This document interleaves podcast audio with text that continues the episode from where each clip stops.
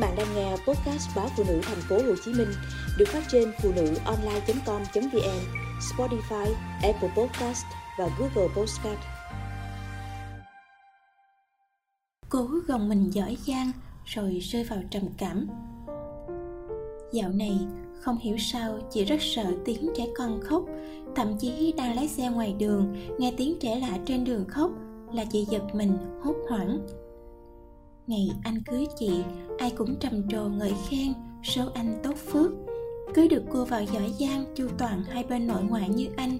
Ở thời đại này, coi như trúng số độc đắc vậy. Anh lân lân sung sướng trước lời ngợi khen của bạn bè, thầm nhủ bản thân phải thực sự trân trọng thứ hạnh phúc hiện tại đang hiện hữu này. Chị giỏi giang từ bé, trong tất cả các lĩnh vực, chị đều cố gắng nỗ lực hết sức có thể cho tới khi bản thân chạm ngưỡng cuối cùng. Tốt nghiệp bằng ưu ở một trường đại học danh tiếng, chỉ về đầu quân cho một công ty có vốn đầu tư nước ngoài. Ở cương vị hiện tại, chị vừa hoàn thành tốt chuyên môn, vừa kiêm nhiệm công tác đoàn thể. Trong tất cả các lĩnh vực, chị đều tỏa sáng để khẳng định năng lực của bản thân. Ngay ngày cưới của anh chị chị cũng không cần viện nhiều đến những dịch vụ bên ngoài mà gần như từ tay làm hết anh thấy chị vất vả ngược xuôi như con thôi. Bèn nói, thôi em, ngày vui của chính mình cũng nên buông tay xuống chút, gọi là tự thưởng cho bản thân những phút giây thư thái nhé. Nhưng chị cương quyết, càng là ngày trọng đại, càng phải in dấu ấn cá nhân.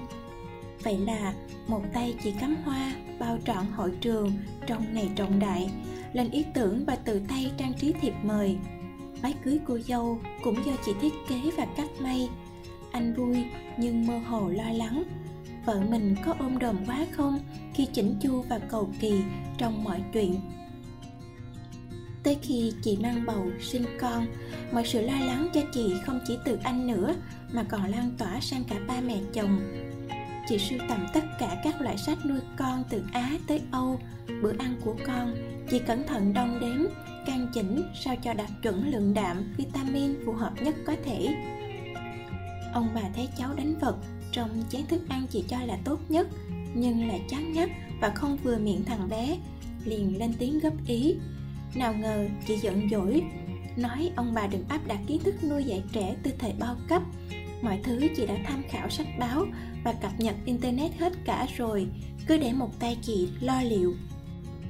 Chị thương con một cách cực đoan, thằng bé hơn một tuổi nhưng chị vẫn ôm ấp tối tối, bé vẫn nằm ngủ trên bụng mẹ. Ông bà thấy xương cháu có vẻ cứng cáp, liền cho bé tập đi.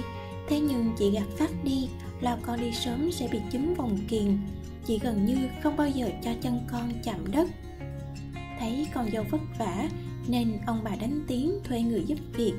Chị lại xua ngoài ngoại vì sợ người lạ chăm con mình không có tâm. Để thuyết phục ba mẹ chồng chị liền đưa ra một loạt clip trên mạng việc bảo mẫu đánh dốc ngược hai chân trẻ khi trẻ không nghe lời. Thấy chị cực đoan như vậy, nên ai trong nhà cũng ái ngại, không dám bàn tới nữa. Chỉ có anh là không dằn được nữa. Anh nói, nếu em cứ quy chiếu cái nhìn cực đoan, sợ mọi thứ diễn tiến theo chiều hướng xấu, thì sẽ nhận về mọi phần vất vả. Nhưng cũng như mọi lần, chị xù lông nhím lên càng cố chứng tỏ với chồng rằng một thai mình có thể làm tròn trịa mọi việc. Nhưng rồi chị càng ngày càng gầy, chứng mất ngủ tìm tới chị nhiều hơn.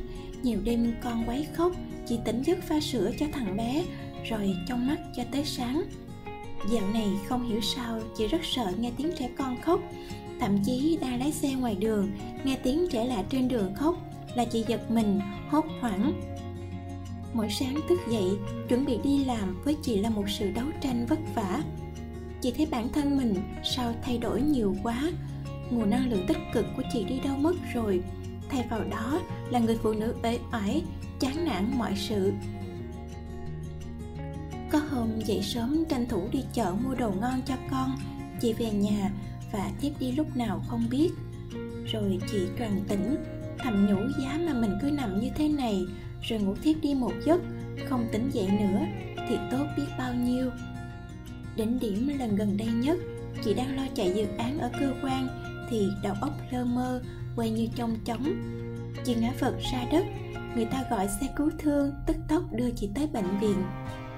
Sau một loạt thăm khám và trắc nghiệm bác sĩ kết luận chị bị trầm cảm nặng. Vậy là giờ đây thay vì chỉ lo cho thằng cháu nhỏ, ông bà và cả chồng chị nữa, vất vả ngược xuôi ra vào bệnh viện, chăm lo cho con dâu bị bệnh. Những lúc uống thuốc kịp thời và tỉnh táo trở lại, chị nhớ con trai vô cùng. Chị tiếc nuối, giá mà bản thân biết buông bỏ kịp thời khi cơ thể có dấu hiệu thì đã không tự đẩy bản thân vào tình thế như hiện tại.